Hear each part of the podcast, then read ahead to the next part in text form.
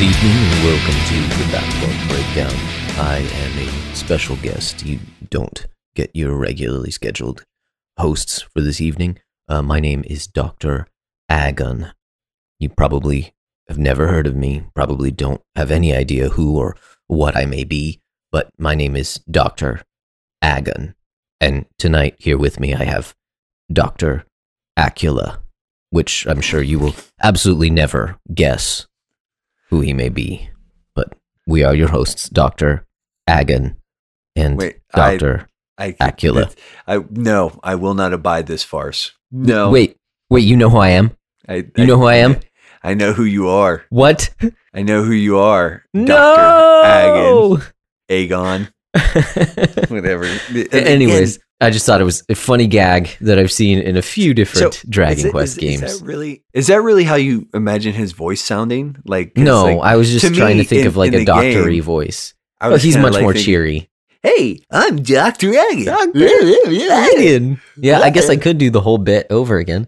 I'm Dr. Agon. Yeah, yeah. It could be. But anyways, I yeah, it's it's reference it's a reference to this evening's game, Dragon Quest V, because Mhm. he shows up. Um, I'm pretty sure he's shown up in other games. I could be totally wrong about that. Um, maybe I've just seen that pun in other places. And then we were talking before the episode. You mentioned Scrubs, and so it had me think of Doctor Acula Mm. because the same kind of deal going on. Doctor Acula and Doctor Adam. so. You know what? So, I can appreciate aside that. from uh, watching some Scrubs, uh, what have you been up to the past fortnight? Uh, well, uh, not enjoying the recent winter weather. I have sort Mm. of hit Mm, a mm, peak mm, right winter fatigue. Um, yeah, that that week that you've experienced has Mhm, been right. has been my uh no, Life. but uh, it's been my life for the last like three months. No, it, it hasn't been that bad. It's been a pretty mild winter, but last week it snowed like every single day, yeah. which is like yeah, Mhm. yeah. It looks so pretty falling, but And it looks really pretty sitting. Like when you get up in the morning, if you Mhm. don't have to go outside, like Yeah. it's like super like I'm like yeah yeah that's nice. Uh, then when you have to go out and walk in it and shovel it and all that stuff, you're like no no I hate you. You are the worst. Mhm. Um, enjoying the kitchen facelift Yeah. sort of thing. Yeah, that's uh that's kind of been a big thing. That was a and and you and I talked about this in the bro hang a little bit. That was a week. and it was like it was like one of those things where it's like I would set like I'd be like, hey, let's try to get X, Y, and Z done, and then it's like eight o'clock at night, and we got one thing done, and I'm going, oh, I hate this. This is why I do not do these things. Mhm. But yeah, it's just kind of been it's been good. Uh, here in two or three weeks. Uh, I'll be heading to my my grandfather's memorial service, so Okay. that'll be okay. that'll be weird. But um, Mm-hmm. I I mean, yeah, dude. Like for the most part, doing fine. Like it's kind of just like yeah, just kind of putzing along and you know playing some video games, reading some Yeah. books, watching some Scrubs. uh, I I did acquire some new Ultramans. oh, nice. Mm, mhm. Mm. Which, which one did you spring for? Uh, I got Ginga Okay, cool. because that's the one I really wanted. Okay. Um, Sweet. Let me talk about my Ultramans. well, it Um, may come up later in the in the okay. podcast. So I'm, ju- I'm just saying. Well, I did. I did see that that message between uh, you, me, and Wes, and it's like Mhm. Ollie said, and Ultraman Ginga has the power of fire. yes. Like, Yep. yes, we went we went to the park and I overheard and and my son is super outgoing. Like he he just he loves to meet new people. So anytime there are kids there around his age, he's like, "Hi, I'm Oliver. What's your name?" You know, just strikes up a conversation.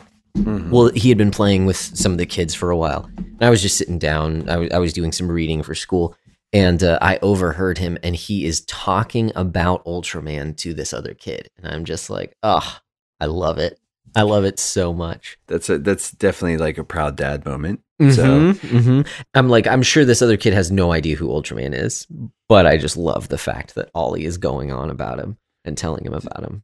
so aside from the fact that you are winning at being a dad, um, what's uh, what what's uh, and that uh, well, you guys sort of like you're in Texas, Uh-huh. and uh, yeah, Uh-huh. you, you you had snow of a did. significant variety for the first time ever in your life. Yes, yes, definitely. Yeah, the, the, uh, we had talked a little bit about this earlier in the Brohang. Um, but this snow was actually so it was the most I'd ever seen in my entire life. Mhm. There's that for sure. Um, but also it was of a different quality than the snow that I had been around, where generally the snow will like get hard and sticky almost immediately, and this was actually very very soft and billowy. And that's something that like I had never experienced before. You know, where like you put your foot in it and it just automatically goes right to the bottom to the to the ground. You know, to where you can't make snowballs because it's so fluffy. If that makes sense. Mm-hmm. Um, which I'm sure you experience all the time. That's First time that's- in my life. That's that's what we call not good packing snow. Okay, there you that's, go. That's uh, I, that's that's uh, powder. That's like skiers Yes. really like that crap. Makes that's sense. not my deal. well, that that's that's what we were getting, and then um, you know, if you've been keeping up with the news, uh, things just hit the fan because we're not prepared for that kind of cold weather for an extended period of time. You know, basically like sub freezing temperatures for multiple days is not anything we ever do here in Austin, and so it caused a lot of logistical problems. We never lost power, which is awesome. It was great for us. We do have you know, a gas stove. We do have a gas fireplace as well. So uh, we never lost gas, but I'm just saying, like, we had that to kind of fall back on in case anything, in case it went belly up. Um, but we did, the city turned off our water, our, our pipes froze. So we were like one day without water. We thawed it out. We had about 12 hours of, of tap water uh, coming in. And then the city shut off our water because there were so many busted pipes in and around Austin, like thousands of, of frozen pipes where water's just leaking out that they had to like our reservoirs were drained and they had to shut off water to Mm. the city and we just got water back last night so man the shower this morning was fantastic i loved it it didn't it wasn't just you know sponge bath You're like like, actual being clean is warm the best. stream. Yes. Yeah. Well, funny enough, um, I was able to get away with because uh, I felt I felt proud of myself. Again, this will come up in later in the podcast, but I did a lot of ring fit adventure. You know, stuck at home. The roads were not okay to drive in. We have no way of like clearing snow here in Austin because it doesn't snow here. Yeah, so I was working out almost every day, getting sweaty. Uh, so I was not the best smelling person in the world. However, my wife couldn't smell me. Anyone want to take a guess as to why that might She be the had case? Rona. yeah. her, um, her, her, her, Corona. nice, nice. Sorry, it has to be. I- that's, that's okay. terrible That's bit. okay. Terrible no, no, no. bit. That was that was great. I loved it. Uh, If you're gonna quote any song, like you get one each each episode, and this time it was not uh, the two weeks one. So It's been I'm- two weeks. very- you get one. I just said you only get one. Like we we established we established earlier, Joshua, that I I obey no man's rules. Yeah, that's true. I- that's I- true. I do what I want. but uh, yeah, so uh, it's all but confirmed. You know, there's like really no reason for her to get a test. She's a stay at home mom, so and symptoms were super mild for her, like compared to what you hear about. Aside Um, from not being able to smell and taste. Right. Yeah. Was well, like- well, that's when we actually figured because this was like four days into her not feeling well, and she was actually feeling better by the time she lost her sense of smell. Um, so we thought it, it was like the tail end of it, and then it just held on for for a bit longer. But really, it was it it was stuff like body aches and fatigue were kind of the biggest things. It wasn't like she never had a cough, which Mm. I had thought that it attacked your lungs because I had heard of some other people who had like a horrible like it can like Yeah. I, and that's that i think that's the thing that's been so interesting about this is that the way that this virus has presented like Mhm. has been just like the the big thing is like like well with my grandfather Mhm. the the pneumonia that covid caused killed him Yeah. I- his body like he was not able to take in oxygen at the end there and it, that's this virus killed him with that but there are other people who get like just like a, a dry persistent cough that just doesn't go away that's like one of the big Yeah. ones but right there are some people who just don't even get the cough, from what Yeah. I understand. Like, yeah. So yeah, it was weird. She wasn't she wasn't like sneezing a lot. That wasn't it wasn't a thing. She didn't have runny nose or anything like that. It was more the the fatigued feeling of because she put it it was like in between having the flu and just having a bad cold of just the Mm. way that her body felt. Yeah. So so it was relatively like it, we had no concerns. You know, really, it was just like okay, get better, like rest and get better, kind of a thing. Uh, Mhm. it was just the combination of that. Also, no one else in the house has any symptoms at all, and we were stuck in the house for you know a week because it's supposed to be super contagious. I'm assuming at this point, if that's what it actually was, which we all think it was, that we all kind of have an immunity to it at this point or something. I don't know if we hadn't already caught it. I don't, I don't know. I don't know. We'll see. But but anyways, so yeah, it was in both cases it's sort of like some of the best case scenario things like people have had covid way worse. Um people had you know had to go through this the craziness because of the snow and the not being able to leave and not having water and power and not being able to get food kind of a thing way worse than we did. So yeah it's been a crazy week definitely. Um compounding you know both of those things like me being at home and you know like rationing out food that we have not that we were ever like in super need but it's just like okay we need to think through how to do no, this no, but you, water you and- do like to just like look at your children and say, that is, you get exactly three more Cheerios and no more, no more.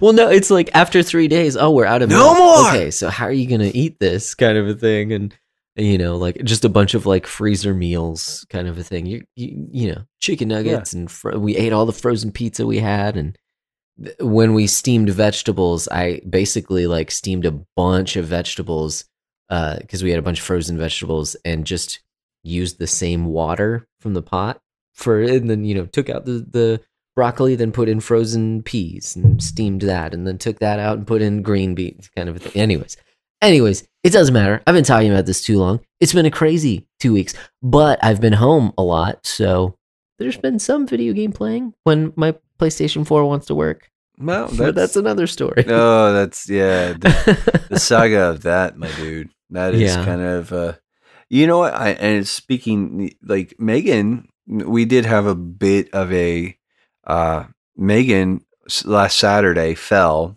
gave herself a concussion.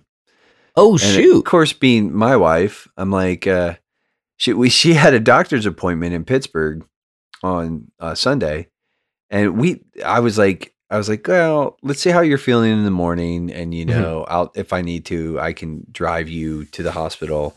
you just Sunday. immediately put her to sleep and told her see how you feel in the morning Well, they- after they- concussion No, like she was home and up for a little bit, and then Okay. like, you know, and then she's like, you know what, I'm going to bed. I'm tired. And actually, I I was doing some reading, and uh they the whole like you need to stay awake for Mm-hmm. concussion. They like a lot of times they're like, nah, not really. oh okay okay like now that now the consensus is like, eh, eh, go to bed, get some rest. Um, but she woke up the next morning and she had a bit of a headache. And I said, "Well, you you you cracked your noggin pretty good." I said, "You know, I'll take you to the hospital." And she's like, "Ah," or down to the doctor's appointment. She's like, "No, no." So I'm in Sunday school last Sunday, and uh, I get this phone call, and I answer, and she's like, "I don't feel good. I feel kind of sick." And I'm going, "That's not good." I was like, "Why don't you get to the doctor's? Like, how far are, are you from the doctor's office?" She's like, "I'm I'm almost there." Blah blah blah blah. I was like, "Okay, get there." I was like, and just you know, be like, if if you have to pull, I said, if you have to pull over, just find a safe space to pull over. I will come and get you. And she was like, "Oh." Anyways, she gets back, like she go, goes to her doctor's appointment, and uh, she's driving back, and uh, at one point in time, she got sick, like she got nauseous and stuff. oh man And I'm like, I was like, Megan, like you need to go to the ER. You need to go to like, we, you need to get checked out. Mhm. And we have a friend at church who is a nurse, and I was like, you know, I'm just gonna go. And I so I, I was like, Lindsay, I think Megan might have a concussion, you know. And I started, and she's like, yeah. I was like, so what should I do? She's like, take her to the emergency room. So and like Megan called me again, and I said, okay, what you need to do is you need to just come right to the church. I will like you know park the car, and as soon as you get here, we're gonna go to the ER. So we ended up not going to the ER, but to Medwell, which is like a little like clinic sort of thing. It's like one Mhm. of those like eye care Medwell sort of thing. Anyways, Yeah, minute clinic. Yep. She had a concussion. And so for the I had the next couple of days after that off. This is like over President's Day and all that.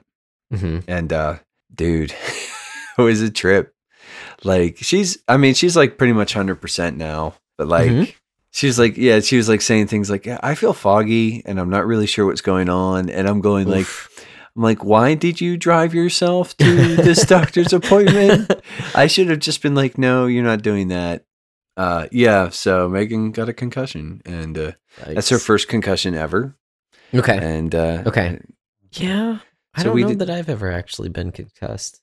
did have a little it. bit of excitement. I mean, it wasn't like Yeah. it's not like anything like oh yeah, it's you know Yeah, yeah, yeah, I've I've been around people who have been concussed, and like th- there was one time my friend that ran into a brick wall, uh, slipped, ran into a brick wall, and uh, you know when he finally came to, I say finally, it wasn't a long time, but it sure felt like a long time. This was back in high school, by the way.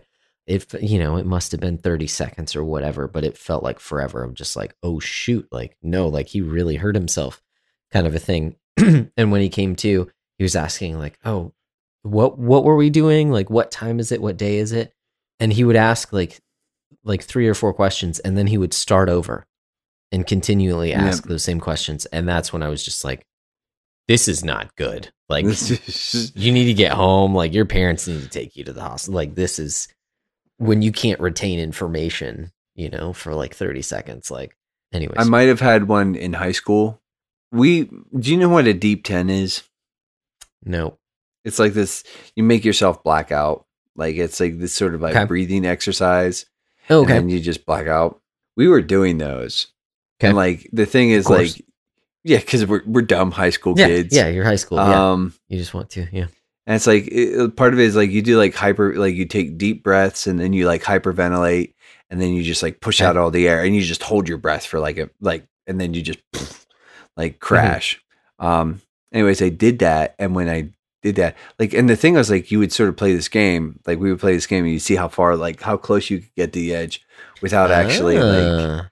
like and I I misjudged and I just I blacked out and I like fell out of my seat in my desk and just whacked my head on my like the table on the way Mhm. down and like whacked my like fell on the floor and like cracked my head and I yeah and so I don't know if it was the deep tens or like whatever but I I know that I was foggy for a few days after that one Mm, but Mm. yeah and then and I hadn't even thought about that for the longest time. I was like, because I've I've whacked like, dude, I've fallen and whacked my head like Mhm. carrying mail and crap. But and like I'm like, yeah, I probably had a couple.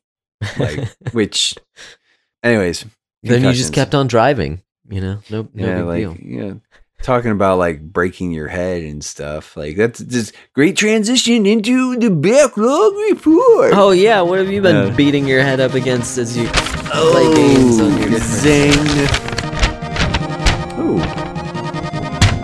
They go a little like slow at the end there. um, For no reason. mine Um, is fair. I'll be honest. My stuff is Mhm. fairly short. Yep. Um, Me dose. What you got? So as far as books, I've listened a little bit more to uh, that Rhythm of War by Sanderson. Okay. Uh, again, serviceable fiction. It's fun. It's enjoyable. Not a ton because I've actually been trying to get caught up on podcasts. Because the the week that I was off and we were working on the kitchen, I didn't listen to much at all. Mhm. So just sort of like going through sort of my podcast backlog and sort of like trying to burn some of that out. Um, but I did start that Communion with the Triune God by John Owen. Um, Okay. now the thing is, I got through the preface and the forward, or the forward and then the preface, and now I'm into introduction. And uh, the introduction is actually by uh, uh, Kelly Kapic and Justin Taylor, who Okay. edited this this this version, this edition. I am not far into this book at all, but Mhm. the, what I have read, I've found to be challenging and good, and it's it's it's a good sort of like it's a good sort of like wrestling match. Um, Nice. Also, just you know, as far as like the just Bible reading, um, I've settled on sort of a new rhythm, but I want to sort of double back and sort of I do want to be reading through the entirety of the Bible. So what I'm doing is I'm reading a psalm or two, a proverb or two, and then I'm just like going through the Old and New Testaments, sort of alternating. So Okay. where I was in like I was towards the end of Leviticus in in the Old Testament where I sort of like left off. So I just finished Leviticus the other night and then I'm going to go back and I think I'll be in Mark or Luke um, for the New Testament and I'll just read through that and then when I'm done with that I'll go back and sort of just keep sort of re- reworking through that at the same time maintaining that through line of a psalm and a proverb or Yeah. that's that's pretty much it as far as reading there was i did sort of listen to this book by uh i can't it was dumb it was called Priestdaddy and it was dumb and i actually returned it um and got my credit back from audible because i was like this is dumb i don't like this so um i was just like i was listening to it and i was just like because it, it's like that pretentious like Mm. Like her prose was fine. The author's prose was uh, Patricia. Anyways, it doesn't matter because it's not a book I would recommend. Um, because it was just like she and her husband met on poetry forum boards on the internet back in the day. So this gives you like this should give you sort of a bit of a clue as to like the kind of woman that this is. She would write poems about like nuns having abortions in swimming pools. and Oh. w- weird. Like it was. She wasn't like super crass or anything, but in in the bit of the book I read, but it was just kind of like it's like this is not my thing. Yeah. Any, anyways, um, so there's that. That's that's pretty much it for reading and listening. Um, as far as games go, it hasn't been super busy for me. Um, Mhm. so I uh been playing more of Remnant. There's some there was some like additional DLC. And Okay. Park, Parker and I, and I haven't actually updated my my backlog beatdown score appropriately, but we did beat the story DLC the other night for that, and it was good. It was like you, you know I like that game. There's some interesting stuff that like there's some modes that we're still sort of playing around and dinking around with, but I think we're pretty much wrapped up on that game. Okay. Um, I did fire up. So this is a the studio. It's called the the development team is called Spiders. Um, Okay. They made a game called uh, the Technomancer. They also made a game called Ah. Greedfall. Um, Okay. Greedfall is their latest entry, but like, uh, anyways, Technomancer. It is like playing schlocky sci-fi from back in like the 90s and early aughts. Like Okay. it's just this like it's an interesting world. Uh the the actual mechanic like mechanics of gameplay are pretty like meh. Like it's it's fine. It's serviceable, but it's not great. It's not really it's serviceable and that's about it. There's something very cool about the game that I can't kind of put my th- finger on, but is enjoyable, but this is not this is not like I would not call this a good game. like in the sense that like game. it's good in the fact that like I'm having fun with it and I'm kind of like intrigued by the story, but like mechanically it's kind of like it's adequate and that's about Mhm. it. Like like and here's the thing, I'm playing on easy, not because the game is all that hard, but it's one of those things where the AI isn't particularly great. And so a lot of times like when you turn it up to normal, all it does is it sort of like gives the enemies more health and it, they hit harder. And so like and and then it but ju- then it just throws mobs at you. Like and so like even in normal some or even on easy sometimes it's just like you have five or six guys and if you're not ready for it they'll just Gotcha. you know doo doo all over your day. So I'm playing the Technomancer. Uh, like I said, finished the Remnant DLC, and then one thing I did, and I told you about, I fired up, I downloaded Mhm. and fired up the Project Triangle demo, Mhm. and it's very neat.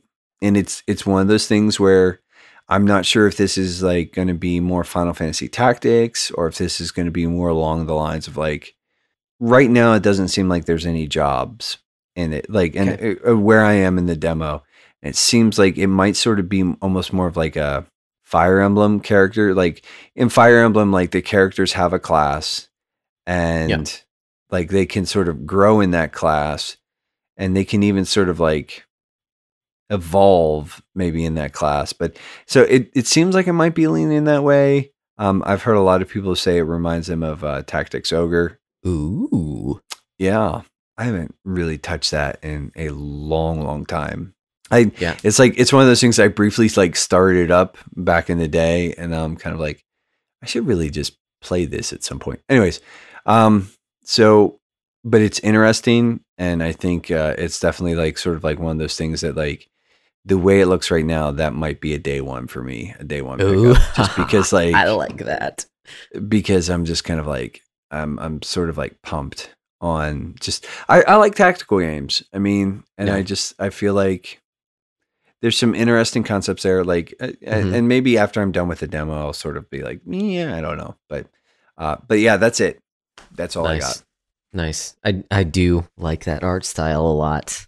Mhm. It's like one of my other favorite games, you know, of all time. One well, it's the sa- it's the same team, dude. So right, right, exactly. Yeah. So no no Octopath 2, but this it does look fantastic. And who knows? Maybe in the future there'll be Octopath Well, 2. Well, and I think I think they're supposed to sort of be tied together a little bit.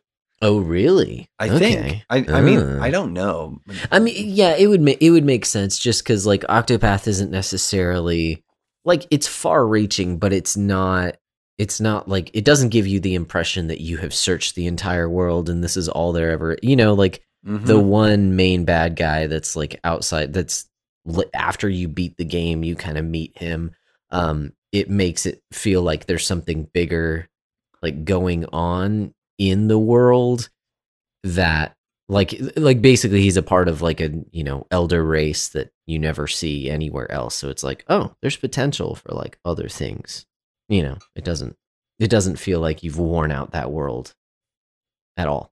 So- no. anyways anyways yeah i love octopath so just just just throwing that out there.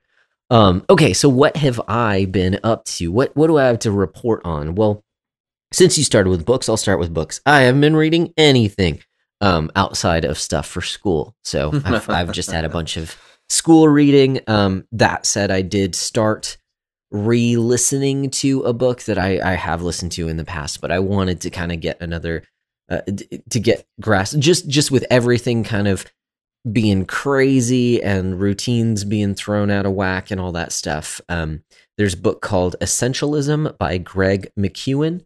Mhm. um, again, I've listened to it before, but I just started it up again. I had I, it was on hold at the library uh, for like the past week or so, but I just fired it up this today, earlier today, just to start listening to again. So there's that. That's that's really it outside of the reading that I have to do for school. Um, so not not much there. In terms of games, it's only been a few games, and I've already talked about them in previous weeks. Sorry. Um, I mentioned I've been playing Ring Fit Adventure a lot. I've been trying to. My goal is uh, at least six days a week, and I've kept up with that, if not seven. Um, and I'm I'm really enjoying it. However, um, you know, last time I talked about how I had stopped playing it for a while because my ankles had started hurting. That started happening again, and I don't know what it is about my my dang ankles but they get i guess they just get bruised easily or something? I don't know. But running in place is just not good for them. And uh, to the point where they might actually like they started to swell up a little bit. Um and that's when i'm just like dang it. I guess i am gonna have to like take this easy a little bit. I found some stretches that i could do that really helped like a lot um so they didn't hurt anymore. Uh but they're still still a little swollen still a little weird found out this game has um, it has a bunch of different accessibility options but it has a silent mode which is basically made for if you live in an apartment so that you're not like you know making a bunch of noise for your neighbors you can turn that on and instead of running in place during the levels you just do like little mini squats and your character runs and so i did that this morning and my ankles didn't hurt so that was that that Hmm. was a fun little um figuring it out it doesn't you know it doesn't make me as as uh i'm sure it doesn't burn as many calories um because i'm much more used to doing squats So, uh, th- anyways, I just thought that was super cool that you can kind of tailor this game as well and still continue to play it and do the other exercises and stuff like that. So, I'm I'm still riding the Ring Fit Adventure train pretty hard. I'm, I'm digging it. I'm digging it a lot. And now that I've been home a lot, it ha- it's not just like super early in the morning when I do it. And so my kids have gotten into it and they'll start like doing the exercises too. Um, and it's super cute. And I like that a lot. And it's a game that I can play around them uh, without, you know, any kind of weird undertones with some of the other games. Um, the other ones I've been playing Final Fantasy X on Vita, still chugging along in that. It, it still feels like I'm I'm fairly early on. I think I'm like 15 hours, something like that, into it. I could I could be wrong. Maybe I have more. I don't know. But yeah, it's it's okay. it's okay. Uh, Yeah. It haven't. You know, I mentioned it before the episode. It hasn't really grabbed me yet. Not that I d- outright dislike it. I don't. It's just like, oh, okay, you know, I guess I guess I'll I'll keep playing this kind of a thing. So, which is weird, but it is what it is so far. I'm I'm still kind of waiting for it to get good, if that makes sense. Battle system is good. Um, I'm I'm feeling that out a lot more because you can switch out your characters on the fly. Like it does allow for a lot of uh, different maneuvering, and and the game. I feel like you know I mentioned this last time. I feel like it does kind of expect that as well, um, because it does it is a bit more difficult than kind of your standard Yeah. kind of Final Fantasy game, um, which is good. It, it you know it pushes you to to strategize. It's a good thing for sure. Um, and then finally, I've been playing NieR Automata. I did roll credits on this game, but that does not mean much. Um, I was surprised Doesn't because mean anything.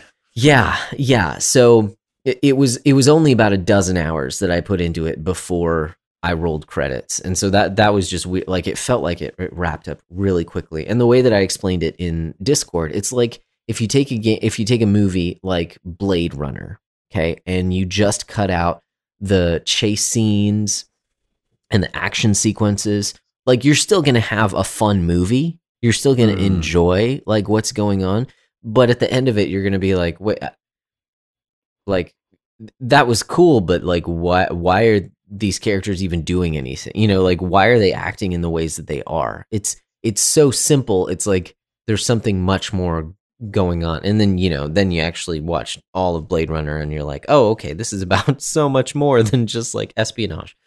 Um, so and that that's how this game feels with the first playthrough. Uh, it's it's a fun game. I'm enjoying it for sure. And th- th- yeah, it, it has me coming back to it. Um, but now I'm on my second playthrough. So the first, uh, I hope this isn't spoilery. So it's minor spoilers. So if you just want to go completely blind, then cover your ears, kiddies. Um, but the in your first playthrough, you play as one android and you have like a little sidekick android. And after you beat it, then you basically switch places. You play as the little sidekick. And the Hmm. sidekick is not as good of a fighter. And you play through the entire, uh, at least I'm assuming at this point, I'm like three quarters into the way of the second playthrough. Um, it's the same story, but you're you're playing it through his eyes, which are a little bit different because he is not as much of a fighter. He is a scanning type android, which means that he can hack into other androids. So it's like this little uh, shooter game that you can play to hack into things. It's it's you know basic, but it's still pretty fun. But uh, that also means that he can like see what a lot of these other machines are thinking, and uh, so it gives you more of this undertone. It gives you more of the story of the game.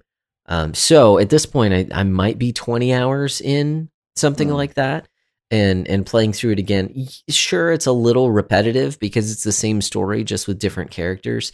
Um, but I'm going and doing some more of the side quests, getting some more of the the world building stuff, and then I've heard the third playthrough that you do is well, basically the first two playthroughs are the first half of the game, if that makes sense. After that, there's an, an another character that's introduced that you meet, but you know that is that you can actually play as, and then you play as all three of them. And then at the end of the game, you make a decision, and depending on your decision, you can get one of three different endings. So uh, there's a lot more to this game than meets the eye, sort of like uh, Transformers. But uh, yeah, I'm I'm really enjoying it. It is definitely delving more into the kind of philosophical themes. Um, you know, you think of something like um, the girl with the purple hair, Ghost in the Shell. Ghost in the Shell. There you go. of kind of like that idea of like what does it mean to be human? What does it mean to be a machine? What is the purpose of life? Um, if you're created by humans, what does that you know? What does that mean about you? Uh, what is your telos? Things like that. Um, so uh, there are those questions that are posed by a number of different characters. Sometimes it can be on the nose, but also I feel like they haven't really ran with it much of anywhere. So I'm kind of anticipating. I'm I'm, I'm going to wait and see where they're going because I've you know that's kind of the big thing about this game is oh it's so profound. And I'm not sure if it's just profound because it asks these questions or because it attempts to answer them if that makes sense. Because there's a lot of sci-fi that asks these questions. But if it never really tries to give any kind Well- of an answer it could be. And that's i think that's like the biggest failing of a lot of stuff. It's like it has really great questions but it doesn't really offer any solutions to sort of think through the answers or i, I Mhm. mean like you know and I, I know this is sort of like a weird transition but i mean before he went like full blown like crazy town um rob bell like when when he was still sort of within the the bounds of orthodoxy or whatever. Um, you know, people are like, "Oh, you know, I really like him," and I was like, "Here's the problem." Like I said, he has, and this is something that I really appreciate about him too. I said he asks really good questions, but he gives you like no guidance on where to find the answers to these questions. It's just a Mm. lot of like, "Well, what if this? What if that?" Blah blah blah. Yeah. And these are good questions to think through and sort of like wrestle with. And sure, but it's like it's that's not the point. Like the Yeah. point isn't to just ask good questions. Like if you're not helping people to sort of find the right answers, then you're failing as a teacher. And so Yeah. like I don't know, like I think like the best stories actually do sort of like give you a s- something of a tool set to sort of like approach some answers to those questions too. hmm So yeah and, yeah, and a lot of people are super up on NieR. So Mhm. Right, right. And I see, I definitely see why, um, because I'm really enjoying. Oh my goodness. I've mentioned it before. The music is so good. And what I noticed um, is that, yes, the music itself is really good, but it's more the way that it, um, the, the way that it per- personifies not the right word, but that's what's coming up into my head the, the way that it captures the feeling of the areas that you're in, Mm. if that makes sense. Because if you listen to the music by itself, it has sort of like an otherworldly quality to it. It has like these these a bit of like world music kind of thrown in there.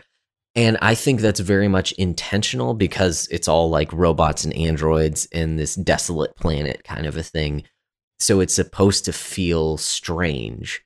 Um, and it does it, yeah, it just does it really well. It doesn't have a ton of music, not something like Octopath that we mentioned earlier, but um, man, it, it does have really good music. Uh, and, and the gameplay is fun. It can get a little repetitive and um, it's not quite as deep as I was expecting from a platinum game, but it's fun and it's satisfying. Well, so I'm enjoying it. and sort of what I've what's the main female that you start out with? 2B, to be. I've heard that like depending on whatever like chipset and mods or whatever that Mhm. you throw in, like you can radically sort of change up the play style. yeah, I know that I've I've listened to a couple podcasts when they've talked about like the gameplay, and they're like, well, you know, you can sort of mod 2B to sort of play a whole bunch of different ways. So, Yeah. Yeah, that that that makes sense with how um now honestly the first playthrough I was kind of surprised. It's easy. um but it's intentionally so because it's kind of like fast tracking you through the game so that you can do it again and think about it more. And then it'll open up more. If, you know, like there's there's this this whole thing that's going on um, beneath the surface that the game really wants you to pursue. Um, not that if you just want to play this game for you know 12 hours and finish it and roll credits and be done with it, okay. It's not a bad experience by any means. I enjoyed it. It's fun. It's just that it's not going to. Um, it's not narratively satisfying. It's more like narrative cotton candy, you know, like an 80s action flick of just like, yeah, that was fun. There's no substance. Hmm. But, but like you could tell there is substance. It just wasn't revealed. Anyways, I'm really digging it. So, Cool. Cool, cool, cool, Um, cool, cool. yeah, you need to play it. I think you'll enjoy it. Yeah, I, Um, I, it's well, you know, just tentatively, like I'll try and throw it in the mix, and maybe we can sort of come back and double back and do an episode on it then. hmm So I, I was thinking about th- so there are there are philosophical references throughout the game, and you've said that you've you know listened to some stuff on on the game itself. Uh, that's that's primarily what I was thinking of. Like, oh, you'd probably really like this game. Case in point, there is a robot. His name is John Paul, and he's asking about um, essence versus existence and which came first. And apparently, in in Japan, his name was Sartre, um, and they just changed it to Jean Paul for the English version. It's like, oh, Of- of yeah, course they okay. did. Well, that's because if you put Sart, if you put that in in it, if you put his last Sart in a- in a Mm-hmm. last in a, in a game, people like, "What's this?" And you because you, Yeah. know American American consumers are super cultured, and he wears a top hat too. He's a he's a little you know trash can looking existentialism is such a wild. Mhm. It is such a bizarre. Like there, there's some, and, and again, it's like one of those things. Ask some really great questions, puts forth a few interesting sort of ideas. yeah. it is just so weird. Yeah, yeah, it, yeah. It is the leader of the uh, machine village that you come on. Her name, well, it's him, but it has a female voice, which is really weird. His name is Pascal, also, which I Hmm. think is a reference to Blaise Pascal. Mhm. Although, um, it doesn't seem. I have no idea why, because he just seems like a nice robot. Not uh, anyway. Anyways, oh, or a nice machine. But I'll fi- I'll find that out eventually once I finish the game. But we'll see Yeah, just really cool. enjoying it. That's all that I've been playing. Uh, the only other thing that I wanted to mention was that I have been digging deep into, at least for me, into Ultraman. Uh, you know, talked about all the Ultramans that uh, that I had purchased, and my kids are loving it, especially my son. Oh, Let me man tell you about my Ultramans. my Ultramans, guys. Um, so finished up Jeed, and you were right. Oh, dude, uh, the ending, like it gets so good at the end of that Mhm. show. Um, man, that was good stuff. And so then I went back. So the Ultraman seasons that I own were are semi modern. Um, it's you know up until like, but basically like Jeed is the latest uh, that that of the seasons that I have. So I have like four other Okay. seasons with Jeed being the latest. So I'm going back to the beginning of what I have, and we're gonna watch through all of those up until Jeed. So it's so Ginga goes- and Orb. Mhm. Ginga, Ginga S, X, Oh. and then uh, Orb. Okay, yeah, because you got X as well. Yes, Okay, Yeah. I did not get X. It, gotcha. I think I think what I might do for X, like some of the other stuff, like I said, I have that Togu channel. I think Yeah. a lot of it is like there's going to be a lot of stuff where if I don't own it, Mhm. that's where I'm gonna I'm just gonna watch it, and if I like Yeah. it, that's then it'll be like I'm gonna find the collection. But Totally, totally. So at this point, we have watched. Th- so we finished Jeed. We watched through all of Ginga, which is only eleven episodes. It's it's pretty short, and we're like six episodes into Ginga S already. mm, Um, I will say, and I think you saw me talking to to Wes about it earlier. Ginga, uh, I have a hard time recommending it because it is um it is way cheesier than Jeed. Um, it, and and Wes was talking about how it was like done on a shoestring budget, and you can Yeah. definitely feel it. Um, like it was giving me original Power Rangers vibes with just kind of the cheesiness factor. Part of that is endearing for sure, but you can definitely tell it doesn't have much of a budget. I think similar to Jeed, it gets a lot better and on the back end. Um, but yeah, it's yeah, it's it's kind of funny. It uses like little toys and they just like move to talk and yeah, it's it it I would say it's definitely for the fans. It's not somewhere I would recommend anyone jumping in on because of the cheesiness.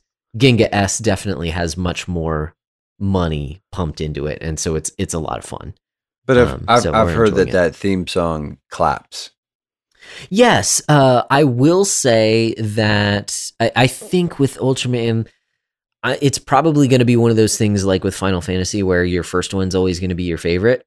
So, because some of the stuff that I've seen as I'm looking more into Ultraman about Jeed is that like one of the the big things that people say is is wrong with it is that it just redoes a lot of stuff that older Ultraman did and I, I don't know because it's my first Ultraman, and so I thought it was awesome. So I'm probably going to be super biased in favor of Jeed all the time, but um, I really like Jeed's theme song. So like, yes, pretty good. Ginga, Get over now. Get over. yeah, yeah, over yeah, pain, get over mine, jump up, Jeedo. Yes, Yep, uh huh, yep, and yep. that would get stuck Dude. in my head. My kids would be singing it. Yeah, what were you saying? I was just gonna say I kind of like. uh I do like. You say it. You use the hard G. You say G'd because it is G'do. Right.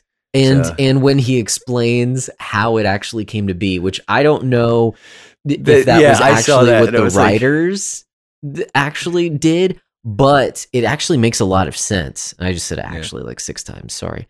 Um, But- but, yeah, because it's G. Oh, geez, just bump my microphone. Love doing that. It's gene. The G E is from the word gene because he has the genes of Belial, and then the E D is destiny. The first two letters in destiny, but it's flipped around. So Yep. it's saying that even though he's a descendant of the bad guy, he can change his destiny, and be a good guy. And I'm He like, can- I love that. Like you know, like you're but not it- tied. it's to also it, it is also like the initial sound of like that whole like might as well just get right into it kind of like phrase that he- Oh, is it? Yeah. when- when Sitting you hear him say- nothing, yeah well get me anywhere. when you hear him say that it's that initial like that it's every time he says it, it's like i can't remember what it is but i'm pretty sure that initial sound and that's where i thought it came from was Mm. that anyways um but i was gonna say z's or zeds or zeds Oh yeah. Mm-hmm. theme song is pretty baller I Yes, it is. like that Yes, it is. Like, it- yeah, it's like fun. power metal. Yeah, Yeah. it's like it's like that. Like it's like almost a, like a very ballad rock. Anyways, we we have talked. Like there are probably some people who are like, "What are you two lunatics talking about?" Yeah. Wes, on, yeah. Wes, on the other hand, is like, "Yeah." I did it. Yes, But- mhm. we are hooked for sure. we have uh, we have a game to talk about. We do. We should probably just get into that. So, All right. And before we get into it, a word from our friends. Hey there, I'm Wes, and I run the Henshin Dad podcast. If you don't know what that is, well, it's a one man show where I talk about all the things that you need to know about the tokusatsu genre from Japan. If you've seen shows like Power Rangers and Ultraman, then you've seen tokusatsu, and I just happen to think those types of shows are pretty cool.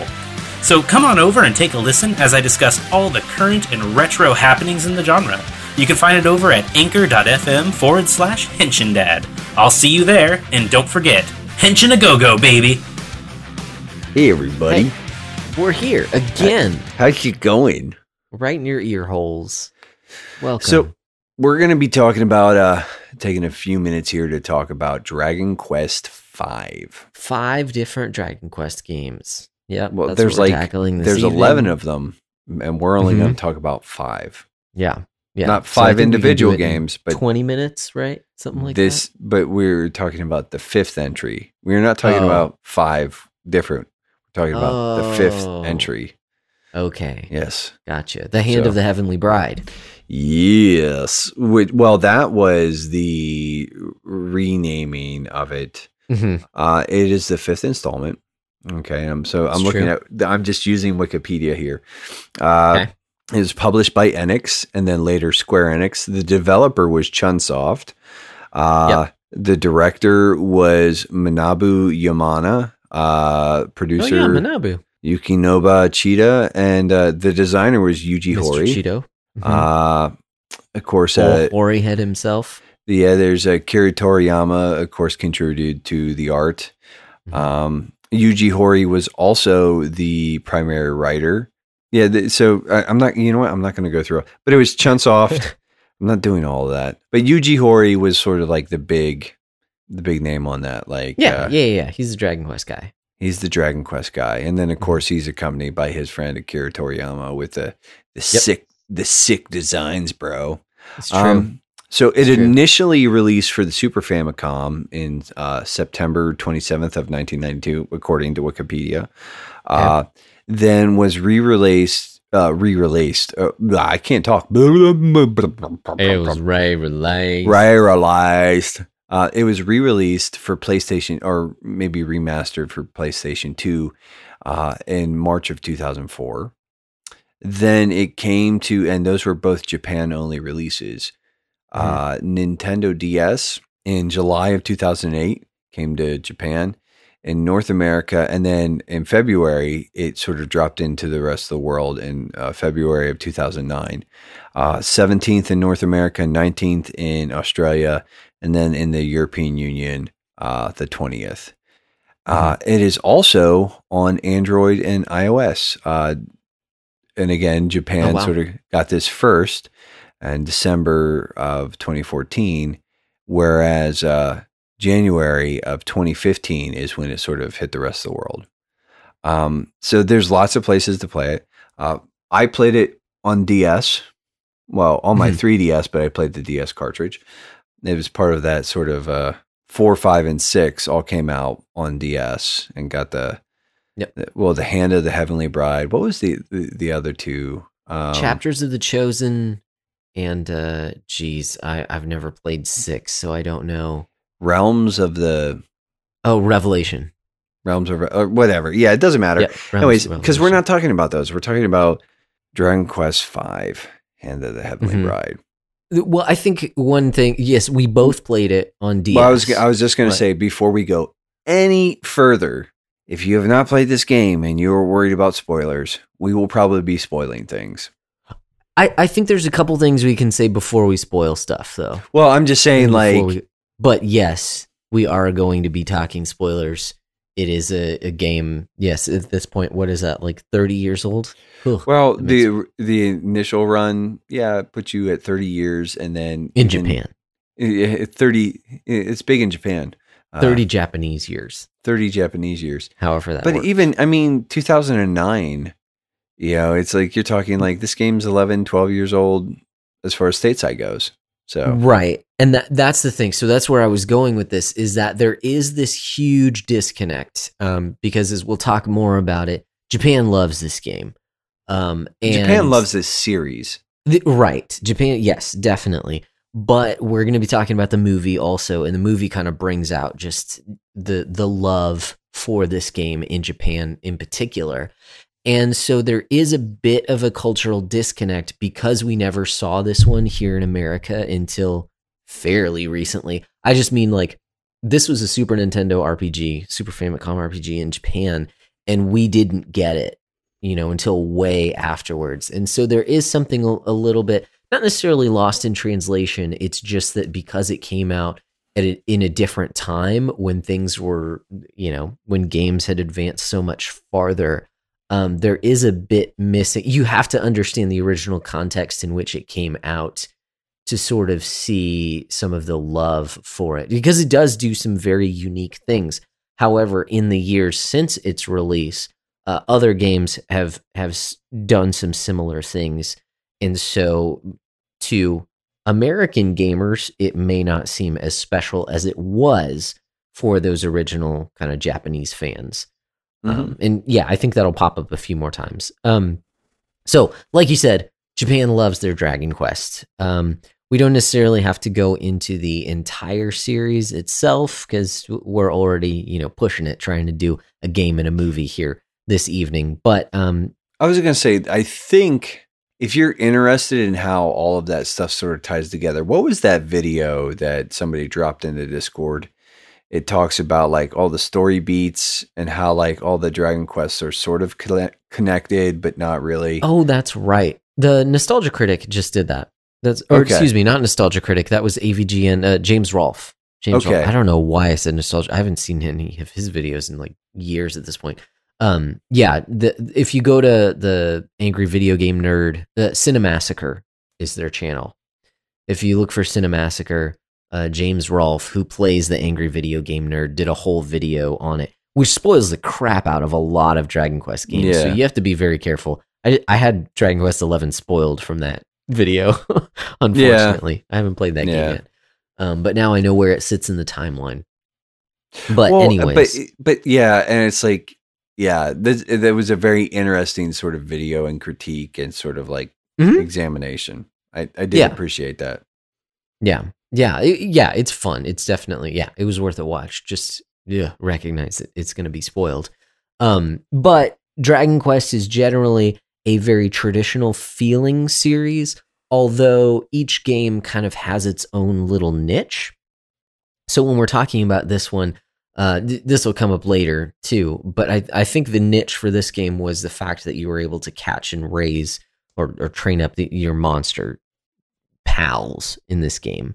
Uh, so you don't necessarily have a huge uh, roster of people that you're traveling with, but you can recruit a bunch of different monsters, Which was actually those out. Kind of for me a bit of a turnoff, I guess. Mm-hmm. Like I just like especially coming off of 4 which had just like such a strong cast and like Mm-hmm. sort of like these deep st- like these little storied um well like the little vignettes and everything else but Mhm. um but yeah that so there was like the monster hunting uh, catching element and training element and and it worked fine for the most part uh, you know i'm i'm i'm a little curious as to what monsters you ended up using Oh, geez. Um, I mean, at the end of the game, I didn't have any monsters in my party Mm. because at that point you could have all humans, and that's what I ended up doing. Uh, so most of the time it was the saber cat, and then Mhm. maybe a golem at one time. Oh, but but one of those uh one of those like I was gonna say Eskimo looking dudes, but that's uh that's not what he is. The abominable snowman looking guys I Mm. had for quite a while. Yeah, yeah okay. Uh, honestly, I didn't use the monster well i was gonna of say this game very much either. I was like the only monsters I used with any consistency were the saber cat, which you start Mhm. pretty much start out with, and uh and the golem and everything. Okay. Okay. Like I did I did keep like a slime knight around because he was Okay. actually a pretty decent healer. Mhm. So but like the, those those are pretty much the monsters that were in regular rotation. Yeah. Yeah. And I will say about this mechanic, this is the game's, you know, niche in terms of mechanics. This is one of the big things where you have to recognize when it was originally really like this is one of those things that's kind of lost in translation because this didn't come out in, you know, 92 on Super Nintendo.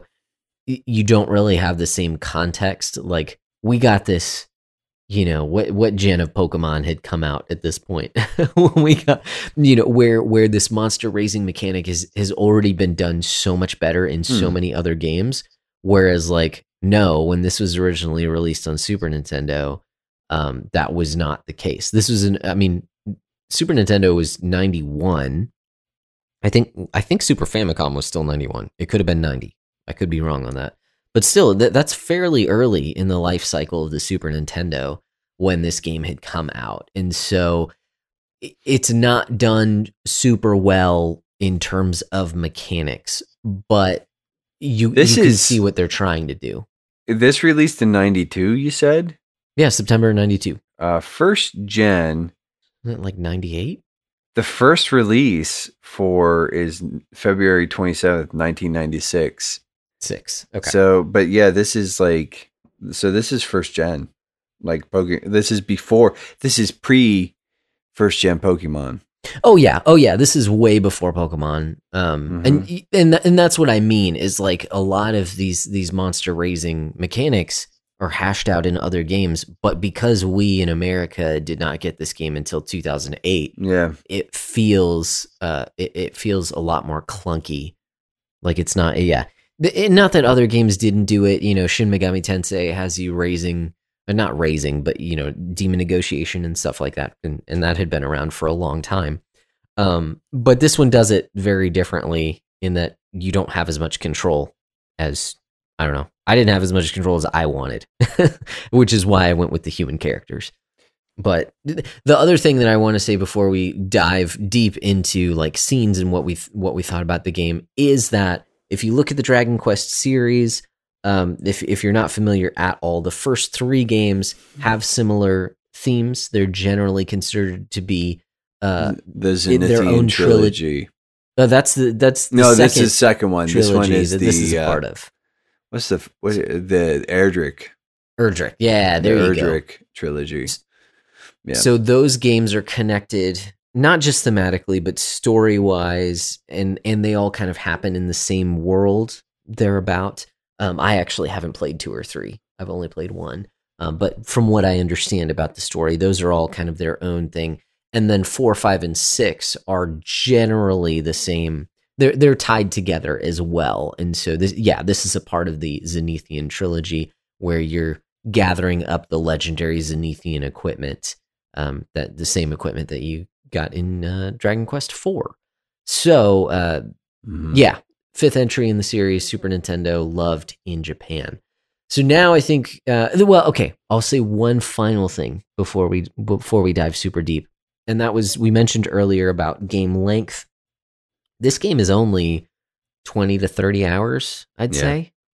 Um, I can't. so it, I can't remember how many hours. It was like thirty six ish hours.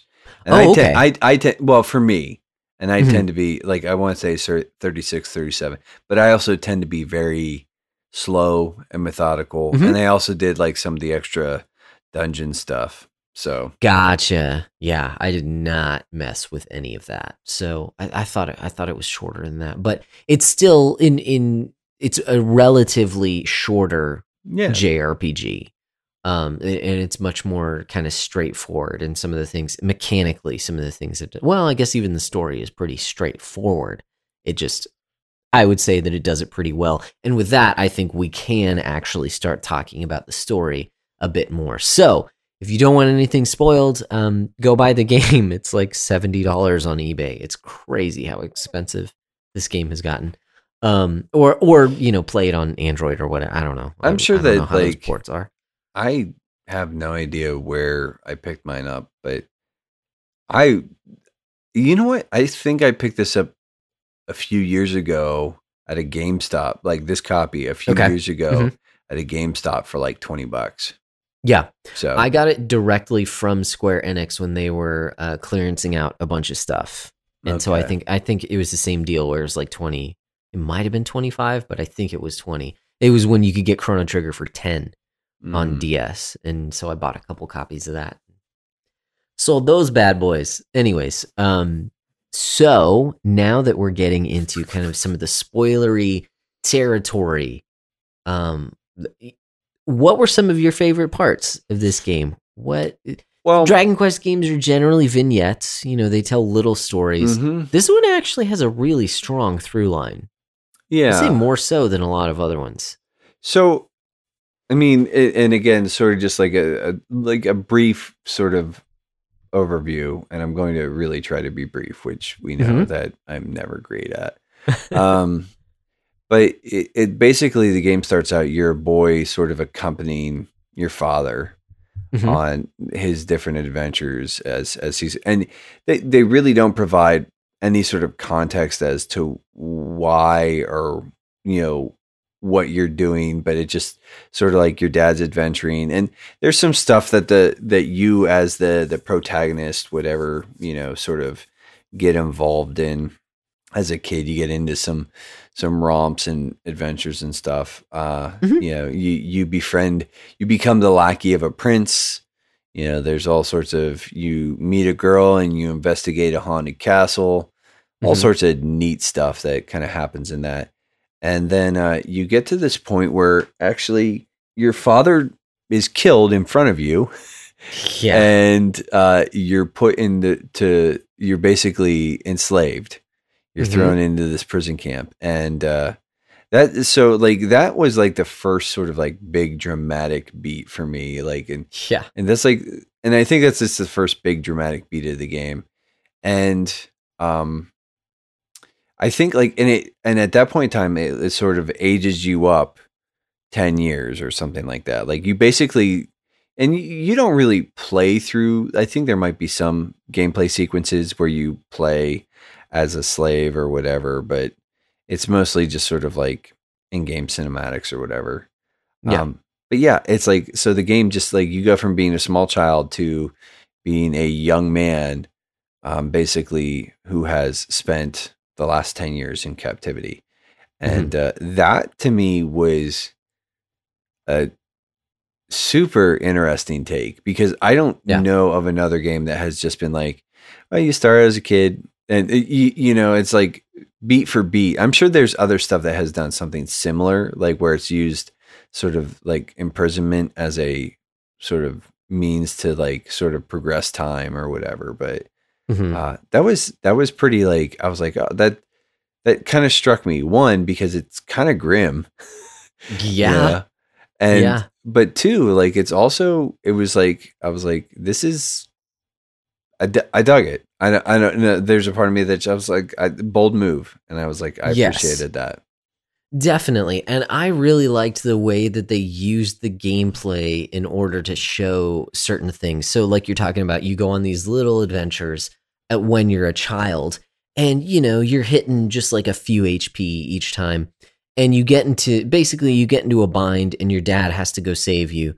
And when he's there, he is like demolishing all the enemies that, you know, Mhm. it's taken you a few rounds to beat. So, like, you get a sense of in game, in the mechanics of the game, yeah, your dad is way more powerful than you are. And, like, yeah, obviously he is. Like any child, you know, any child father relationship.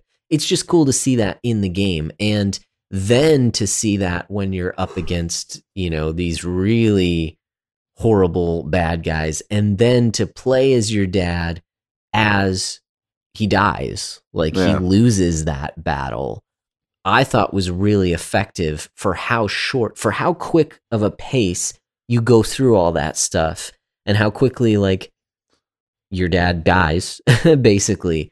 Um, I thought it was really effective because you get to see him from this boy's perspective, and then you get to play as him for just a few minutes right as he's killed. And he's just straight up killed. Like, he- it's not like, oh, he's wounded, you know, leave his body, and then the people from the town go and, you know, pick him up late. Like, no.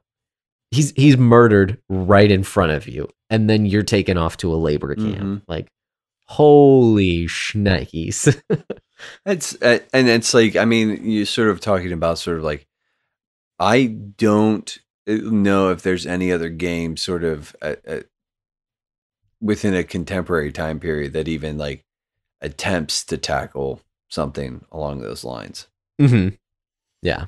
Well, and it- yeah with, without going grim dark because that's the other thing is is dragon quest games are generally a lot more whimsical a lot Mhm. more like fantasy feeling and not that this one isn't it's certainly you know akira toriyama toriyama designs and stuff like that like it you, you can't help but have it feel more fantastical but then to to have some of these these story scenes and it, well that's another thing too is that your your main character never like loses hope you know he's always Mhm. like looking to so so there's that theme which is great too anyways it sounded like you were going to say something Well, I just think it it's one of those things like it, it is almost like mm, I don't know if dissonant is the right word, but there is like this weird Okay.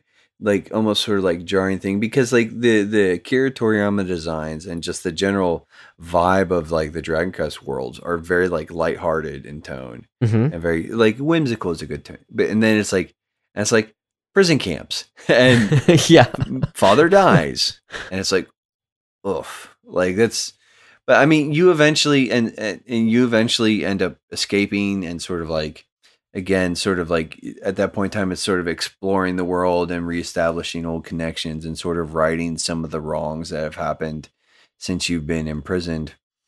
And you sort of discover as you progress through the game you discover um some of your history, but you also like hmm and this is I th- I think too like sort of one of the interesting bits here is like the the marriage mechanic, which so you hit a point and it since we both played the DS version, there's Mhm. actually like we have to acknowledge that uh, in the original game there's two bride uh, like you you basically you hit a point in the game where you have to choose between two girls in the the OG game, uh, and I Nera and Deborah I think no that's Uh, not Bianca. Bianca. And, yeah, because Deborah is that one that's added. Oh, Deborah's the one who was added. Okay. But yeah, in the DS version, a third daughter or a third option, second daughter was added.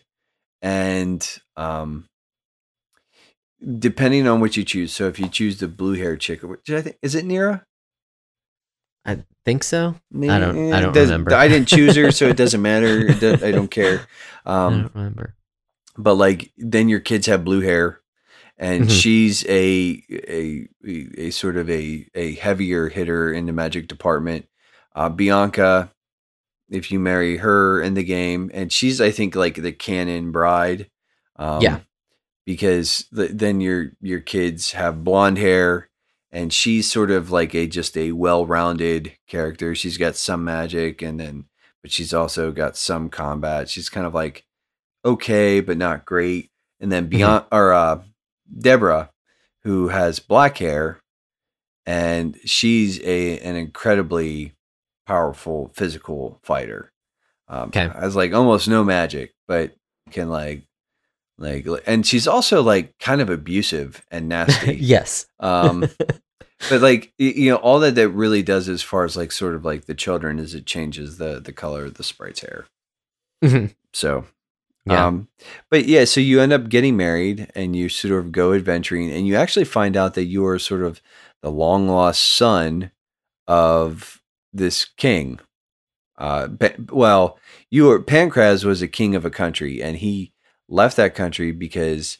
your mother w- was kidnapped by evil monsters Mhm. and and that's kind of like interesting and so it's like and and so the thing is now is like the the quest becomes to like find your mother because she's still alive. Through through this process you actually whoever you end up marrying she's pregnant uh, with with twins. And then you you go back to the castle and you give birth and things happen and you're hmm you get turned to stone into a statue. Ah. and um, it's like you go to this tower to sort of do some investigating of evil, and you get turned into a stone statue, and your wife gets turned into a stone statue. Yeah. Um, and then the game ages you out for another like eight years. Yeah. And I gotta say too, because there, there's kind of like a one-two punch here, because you just you know you learned about your mom and you know that she's that your dad was looking for your mom and that she got taken away right as you were born, and Mhm. so it's like, oh no, this is happening again. You know, like right as your wife has these children.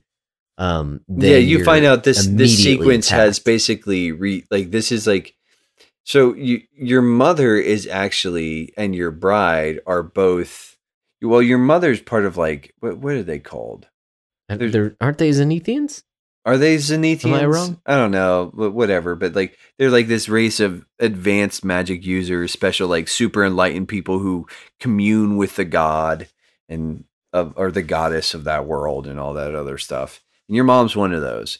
And Mhm. then your wife, depending whoever you end up marrying, is actually she is of the the legendary heroes bloodline. Yeah, And so, because the the entire time the, the that you're searching, you're searching for the legendary hero, so Mhm. that the legendary hero can help you rescue your mom or whatever. Yeah. and I, I for one love that twist. I love the fact that it's, and you know, it, it definitely okay. Well, it doesn't matter, you know, what woman you choose as your wife. Like the story's always going to play out that oh, well, their line was just, you know, they were part of the the man. I don't care what I. I just think that that is a nice twist because like because Dragon Quest games are so simple in what they what they try and do and generally their stories are pretty simple and things like that to to throw that little angle in there cuz the whole time you're expecting oh yeah of course my main character is going to be the you know the character the the legendary hero The legendary because hero. I've played him as a child I've played him as a teenager now I'm playing him as an adult man with children like of course he's going to be the legendary hero. And this game's like no actually you're not the one your wife is. Like definitely there you played a part in it you know marrying her and having children with her. But like it's it's her children.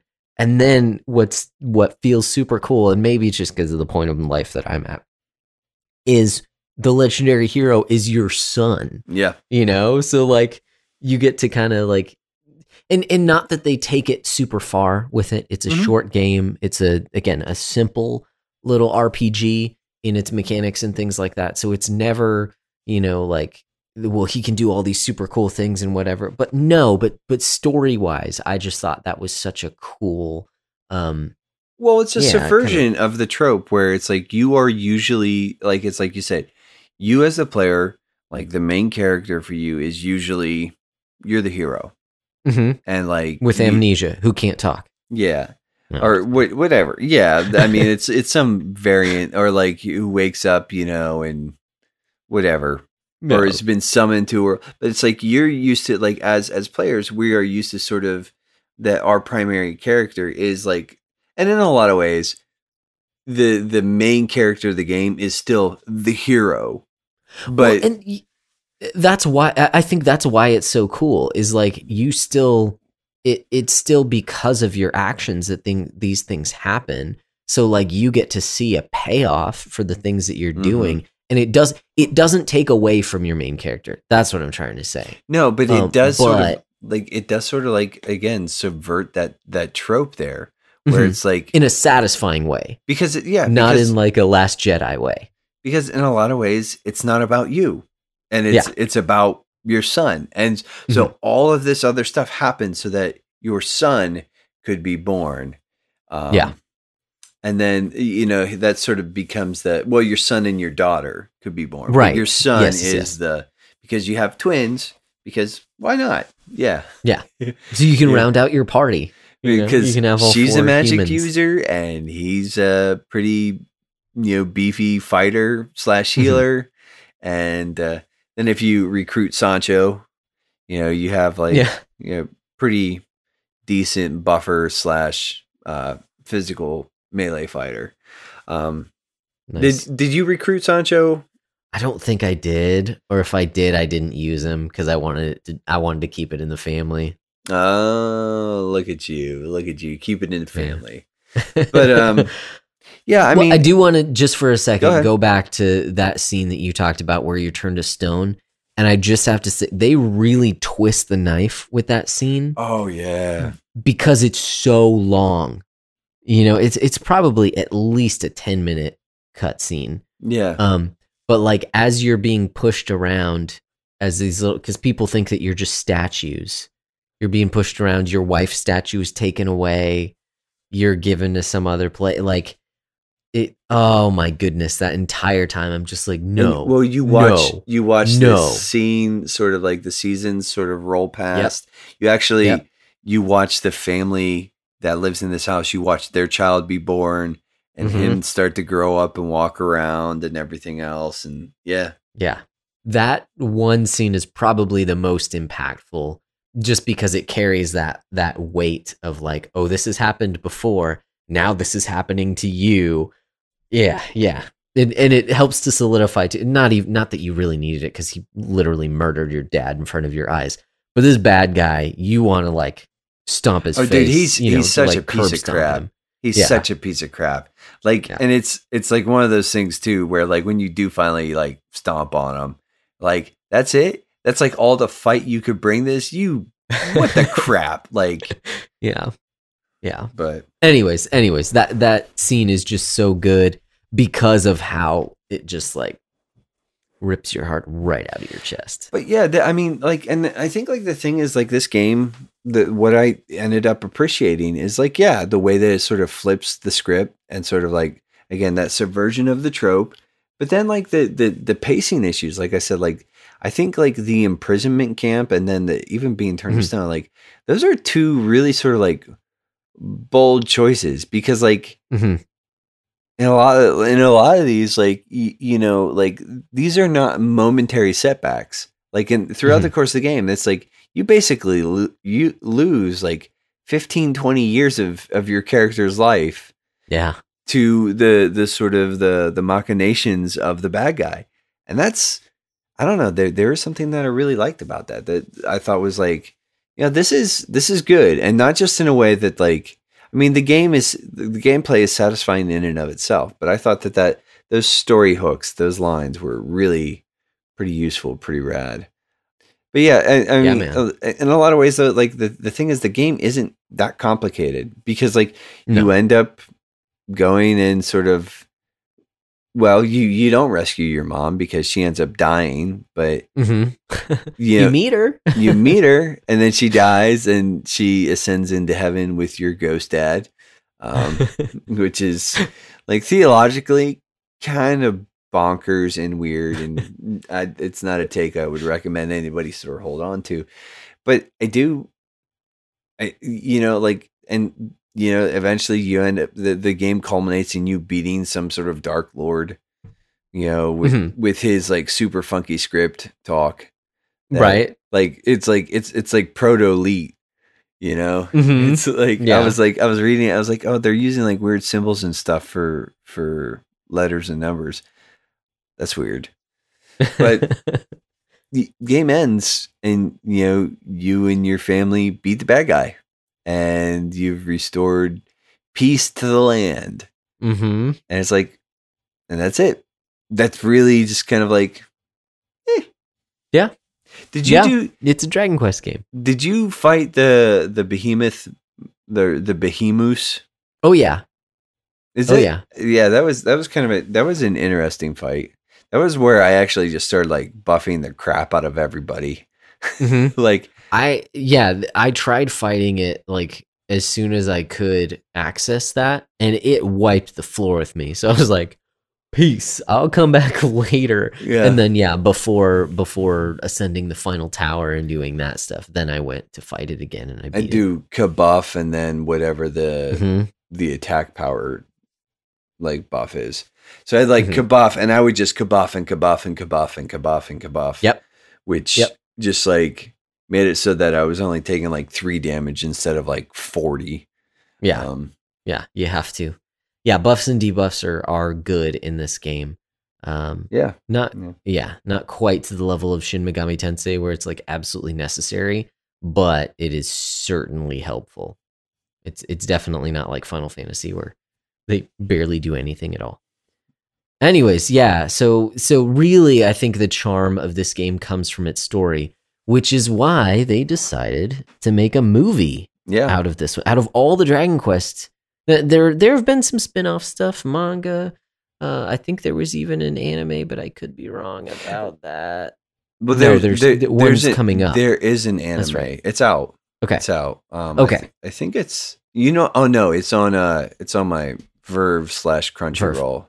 gotcha Um, gotcha or VRV and and Crunchyroll. But yeah, Yeah. so there is an anime. Um, it, well, and it's been out for a while. It was. and It's it's significantly older, but yeah. So Okay. th- they made this th- this movie, and here's here's what I will say. Like, if you're still listening to this and we spoiled the game for you, Hmm. might as well watch the movie at this point in time because Yeah. all, in a lot of ways it is just a sort of a retelling of the story almost beat for beat up until well it gets real weird at the end like Yes. super duper weird and i'm not even Yes. talking about like the ways that like so the behemoth moose or the the Yeah. behemoth like you tame that when you're never given that option in the gameplay um but you can you sort of cure it and it sort of goes away but it was very much that was like very much a, a chekhov's gun moment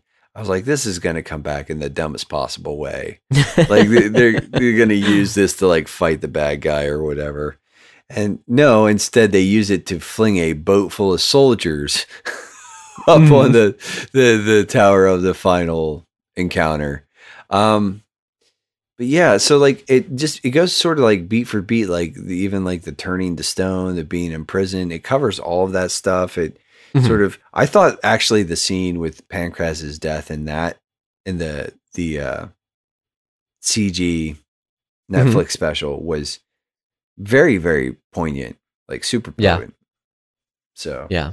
Yeah, I liked I liked the scene too where uh the hero character when he's older he talks to himself as a kid. Uh, I thought that was well done in the movie as well. Oh yeah, because Um, there are some time travel hijinks. Mhm. Yes. Yeah, yeah. The, the slight there's like one part in the game. It's it's not it's not a huge deal, but uh, it it's it's a fun little scene. Um, yeah, there's there's not lots of time travel throughout the game, uh, but yeah, basically it, it covers in. I mean, what's the movie like an hour and a half? Like Yeah, it's it's it's pretty short. Um, but it basically covers the story as as well, in my opinion, pretty much as well as you could have in that short amount of time. Like it does a very admirable job. Yes, it makes some changes, but like yeah, you have to make concessions It when you're like it catches the story beats and the the points and like it Yeah. you know it doesn't it doesn't really like there there there are bits and pieces like you know well yeah. so in, in your opening bit you alluded to Doctor Agon or Agon Uh-huh. or whatever Yeah. who you know it's dragon duh uh, but he is the Zenith dragon What? and there are things that are preventing him from fully embracing his dragon-ishness or whatever and he Mhm. shows up in the movie and in the game That that little period right after the R. That's what that's what's doing. Well, he needs the golden orb to remove that period Right. so that he can Mhm. have his power back or whatever. um, and in the game, all the dra- the Zenith Dragon does is really provide you just flight, like transportation, so that Mhm. you can approach the last area. And uh, I don't know, like, so th- the the problem though is that this game or this movie goes completely off the rails five minutes from the end. Like, Yep. So in the movie, it turns out that you are watching a character who is basically, which is made me kind of laugh because, like, uh, you know, the way that we have talked about like uh, Ready Player Two. Um, Mhm. I was like, Yep. basically plugs into a rig and sort of it's a hell of a rig. it's, it's a hell of a rig. Um, that is a reference to 392 pages uh, and Ernest Cline's opus, the original uh, Ready Player One. Uh, but so this it turns out that your character, like the the person that you've been watching this movie through, like their sort of perspective and through the rest, he's actually like playing a simulation and it's such like a Mhm. high tech simulation that his brain actually got like the, the like the the game casts like sort of an imaginary amnesia over him so he just like is like living it out in this game yeah. and the final enemy of this this movie is a computer virus that's meant to destroy this and then by the, through the power of the slime which is your companion slime which goobert or whatever uh, That's right. um, which is actually the antivirus. Like you and and positivity, you defeat this anti Dragon Quest monster. It is it Mhm. is like guys, it is so weird and dumb, and it just like Mhm. kind of made me go like it made me scratch my head, which. I mean, that's not that big a deal. I've scratched my head several times tonight, but that's mostly because my head kind of itches. And yes, I wash my hair. Don't be gross. Um, but it's just it's so weird it's such a weird deviation and just such a weird Mhm. sort of like what Kinda- Well, and it brings up a couple things. So I think I I think it's coming from a place of a place of love. That sounds so cheesy, but I mean that like because Japan loves this game Yeah. so much, yeah that's what it brings out because this the main character the guy who's playing the game who's playing this VR simulation um it shows how obsessed he is with this game and he finally now gets to play like that he you know used to play the Super Famicom game over and over and over again and he felt like he had relationships with all these characters and kind of a thing. And so now he gets to play this VR version of it. And so, you know, that plays into this whole amnesia thing of just like really just loving this game so much um because it felt so because it meant because of everything that it meant to him.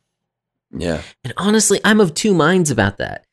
Because on the one hand, like, oh, like that's really, you know, not to, not, That's sorry, Paul, that's problematic. it's You very know? problematic. Like- it's super they're- duper problematic. mm-hmm. I'm just gonna keep saying it.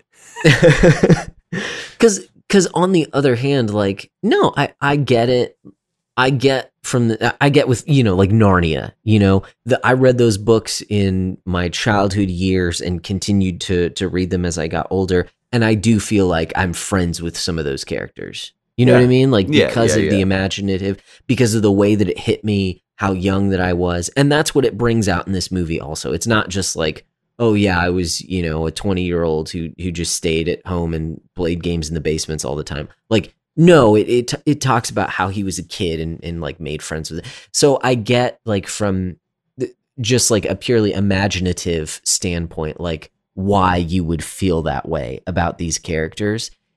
It's just that now he's grown up and he's still so like attached in love with these things that it's just like oh it, it's almost like he's kind of stunted in his own growth maybe i'm reading too much into it but it, it, it did kind of Well, like It's uh, very much like sort of this. Yeah, it's like this is like so, holds such a high point for him that like he needs to sort of recapture this and re mm-hmm. like it, he needs to experience this in a more profound and deeper sort of way versus just playing the Super Nintendo game. Now he's going to sort of like live this adventure out, and it's, mm-hmm. it does speak to some sort of like and, and I don't think the, the the the creators of the movie meant it this way, but it does sort of speak to some like you know basically super flawed presuppositions about just his life and what what Mhm. he should be doing with it and sort of like what he's built his life around. Um, yeah yeah, that ending's super weird. Like it is uh, you know, guys, I would just recommend play the game first. I know you've already listened to our spoiler cast and you've already had it ruined, um, which was an incredibly silly thing to do. Um, but y- you're the one who did it, not me. Don't blame me. Don't blame Josh. Blame yourself. nope Um, but watch the, the movie's fun, and the, the movie's actually Yeah. really like it is a, a quality, is a very good looking animation sort of style vibe. You know, and like I would have been perfectly content in the movie if they would have just like just told the story and been done. But when I saw that giant ship full of soldiers get launched up, like, and it's just like coming out of the sky, I was like, mm-hmm. really? Like this is this is the move, guys. I'm like, no, no, this is bad. This is bad. Yeah. I don't I don't know. I I had fun with it. I enjoyed it. I think um I think what they were trying to do with that whole ending storyline was to show how beloved the game is. Yeah, yeah, And from that standpoint, I'm I kind of like the fact that they took such a a hard turn like uh they took chances with the movie. Unfortunately, I'm not sure that it translated the way that they wanted it to because No. it al- almost feels like a veiled critique of like not being able to let go of the past. And uh, even though it does wrap up in the end. And so I feel like it didn't quite stick the landing even though i do i like what they were trying to do if that makes it like i applaud them for trying even though it was pretty flawed. I th- I think that's a I, I think like it's a an interesting. It's uh, I'm putting on my slippers, which is great radio. um, but it's it's an interesting sort of like take. It's an interesting idea, but yeah, the the landing just kind of was like it's a the landing's a little wah wah wah. In my opinion, Mhm. it's kind of like yeah. Yeah. So all of that being said, you know when we when we look at these these games and i think like and again you know even in sort of looking at the movie and just the story that the, these things are telling you know we, we do have a question that we kind of like to ask when it comes to games and how we but, but how should we then play dragon quest 5 josh are there Mhm. any sort of like standout things where you say like this should be kept in mind or whatever i'll be perfectly honest there aren't any like i think and this maybe is just sort of part of like you know games of a bygone era but there aren't any really like problematic themes that pop out to me as far as Yeah. the, the game itself goes i think it has a fairly good a fairly healthy view of family um Yeah. on on multiple sort of levels and counts. Uh, you know, the, your children sort of join you in your quest, which I Mhm. do have to sort of like. I mean, like, granted, your your son is the hero of the ages, and and your daughter is a fairly accomplished sort of magic user, but still, like. Who's going to bring like nine year olds or eight year olds on, you know, a life or death adventure with them? I'm just, you know, sort of throwing that one out there. Hmm. But Yeah. um, it worked out for him though, so Yeah, bold I'm- move. Bold, yeah, bold move, sir. Bold move, Cotton. Let's see how that plays out for him. yeah, yeah. I I think too there isn't quite anything else like this in its own genre. Like even today, I, I can't think of anything that I've played that has this same sort of theme of family. Um, that does it in such a way where you know you're you're this character. I mean, a lot of things that we've already talked about is that you see this character progress throughout his life from when he was a child. You see his father, and then you see him kind of growing into adulthood, and then when he's older, he's a father of his own, and he has his own children, and um, so yes, there are some things mechanically that suffer because of the story that they wanted to tell with this game. Um, and I mean, I, not to defend it, you know, outright, not, not to be too biased. I'll put it that way. Um, but it is a Dragon Quest game. Mechanically, it's a simple game. Um, but so are a lot of Dragon Quest games. But you know, to to the critique that there's not, you know, a, a big cast of characters or anything like that. I, I kind of like how different it is. I kind of like how it is because here's the thing it's very focused. It's focused on the story that it wants to tell, it's focused on the relationships between the characters, and it doesn't need to be anything more than that. Yeah. I, you, you know, I think too, sort of going to some of the more technical aspects of this, you know, and we brought it before, this is a 30 ish hour game, you know, sort of at the, the farthest end of the spectrum. So, Mhm. like, you know, be mindful of your time, but like, if you don't want to spend months playing through Persona 5, this might be a viable option if you have it on hand. Um, Yeah. Because I think it is, you, you know, it's it's not super heavy, doesn't demand a lot from the player, in as much as like it's not a super technical game. Mm-hmm. It's just you can sort of almost plug and play. So Yeah. Yeah, definitely. Definitely. Um, I would just forewarn you that you may not feel uh, because because the mechanics are much more simple, it might not be the most engaging from a gameplay standpoint. You know, you're not going to continuously it, it provides a challenge certainly. Um, but it is pretty standard. JRPG fare for the mhm. most part. You may not love that all the time, but the story was enough for me and the characters were enough for me yeah, to to push through all that. And I I really enjoyed it. I mean, it's up there with some of my favorite Dragon Quest games. Um and actually, speaking of which, where would you put this in in terms of your favorites? How does this rank? I know I know you're a huge fan of 8. I think it, right eight, now it goes eight three one. Okay. Yeah, I uh, you know we we were sort of asking that question in Discord a little bit, and I think eight is still my favorite. Uh, Wesley sort of he, he is of the opinion that once I p- play eleven, it will sort of brush eight sort of out of the runnings or whatever. But Mhm. I, I like it. It's it's like I said, it's probably my my second favorite. okay. Like or eight eight five one. It- Okay. Gotcha. It is. I'm sorry, my brain. Like I'm getting tired and like Yeah. I'm, I'm, I'm starting to fight it off. But it eight five one. Gotcha. So Gotcha. it's it is my t- it is my. I was thinking it's in my top three, and that's why I was like eight three one. But Gotcha. so brain did, Okay. brain no worky. Yeah. So Yeah, that that makes sense. I'm I'm good. having a hard time uh deciding. I would probably say that it's my favorite Dragon Quest, although I would readily admit that 8 is better mechanically. Like I pro- I had more fun with 8 than I did with this one. I just yeah, I just like the story and the characters and and it it, it does something very unique where Mhm. um not to bash 8 um but it wasn't quite as unique. Oh, but those characters are so good too. Dude, Yeah, I honestly, I think like the character design for eight, eight, eight's ca- cast of characters Yes. is like eight's hero is my favorite Dragon Quest hero. Okay.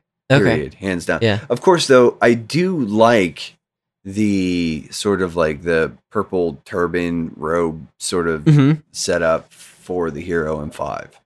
Yeah. Um, I mean, like I think like all of the the heroes in the Dragon Quest games have sort of a fairly iconic look.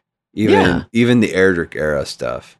Mhm. So Yeah, just go play the Smash Brothers and play all kinds of heroes. yeah, it, it gives you like four vanity sort of options or whatever. Like you can swap through four or five, and then it's Mhm. some some. It's just a palette swaps. Yeah. But yeah, Nice. you, you know it, it's odd because this game you know it's like we said it's 30 40 hours long and we only spent like an hour talking about it Mhm. and we, we spent like an hour and a half talking about other things well it, and, and it actually Craziness. hasn't been that long but you know i'm being i'm being smart um or yeah i'm trying to i'm actually probably being kind of dumb and tired um but all right That's just how some of these things go. You know, and and we didn't spend that much time talking about the movie, but we did enjoy it. If you've got thoughts on the movie or on the game and you know some things Yeah. that we didn't cover, there's tons of ways that you can uh, hit us up and maybe we'll, you know, take a look at it in the future as well, or certainly on the next episode.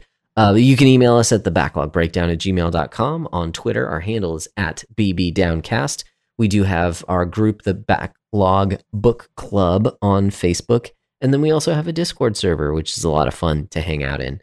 Uh, if you want to reach out to each of us personally, you can do that. Um, anywhere, you know, Twitter, PSN, Facebook, Instagram, all that GG, all that fun stuff. I generally go by Broccolope, which is B R O C C O L O P E. And Nate goes by. nate underscore mckeever Yeah. If you enjoy what we do, we would humbly encourage you to rate or review uh, the podcast wherever you get your podcasts. Um, subscribe. Hopefully, you're subscribed and share it with some friends. That'd be great. We do also have a Patreon. So, that hour and a half that we spent talking before the actual episode, you can listen to that. A, a patron at any level, you can get some of our bro hangs where we talk about whatever the heck we want to talk about. Um, and sometimes there's ranting, and a lot of times there most most they're they're basically just rants. But Yeah, we have fun with them. well a, a lot it feel hmm I was gonna say like it feels like for the most part like those do tend to be a lot more lighthearted, but every like today's or tonight's was a little heavy, but yeah, it it was like it was like half and half. It Yeah. was, but no, yeah, there there are fun topics in there. There's some venting, frustration stuff in there. Anyways, we This- just yeah, we just talk about whatever's on our mind. We have a good time with it. if you like Um, the the the the chit chat and the sort of like the catching up and stuff, a lot of there's a lot more of that Mhm. that sort of goes on in the bro hang. And if you don't like Yeah. that, well then uh, you, you know I I guess you're not missing out then. we are also proudly a member of the Play Well Network, along Yeah. with uh, the and Dad podcast, uh, Mhm. the Retro Station, and Tales from the Rusty Speeder. That, that was my pew pew, but Nice. it's, Nice. it's not very good pew pew. But uh, well, I'm tired. I think you're tired. I think we Mhm. have done all the things. It's it's late.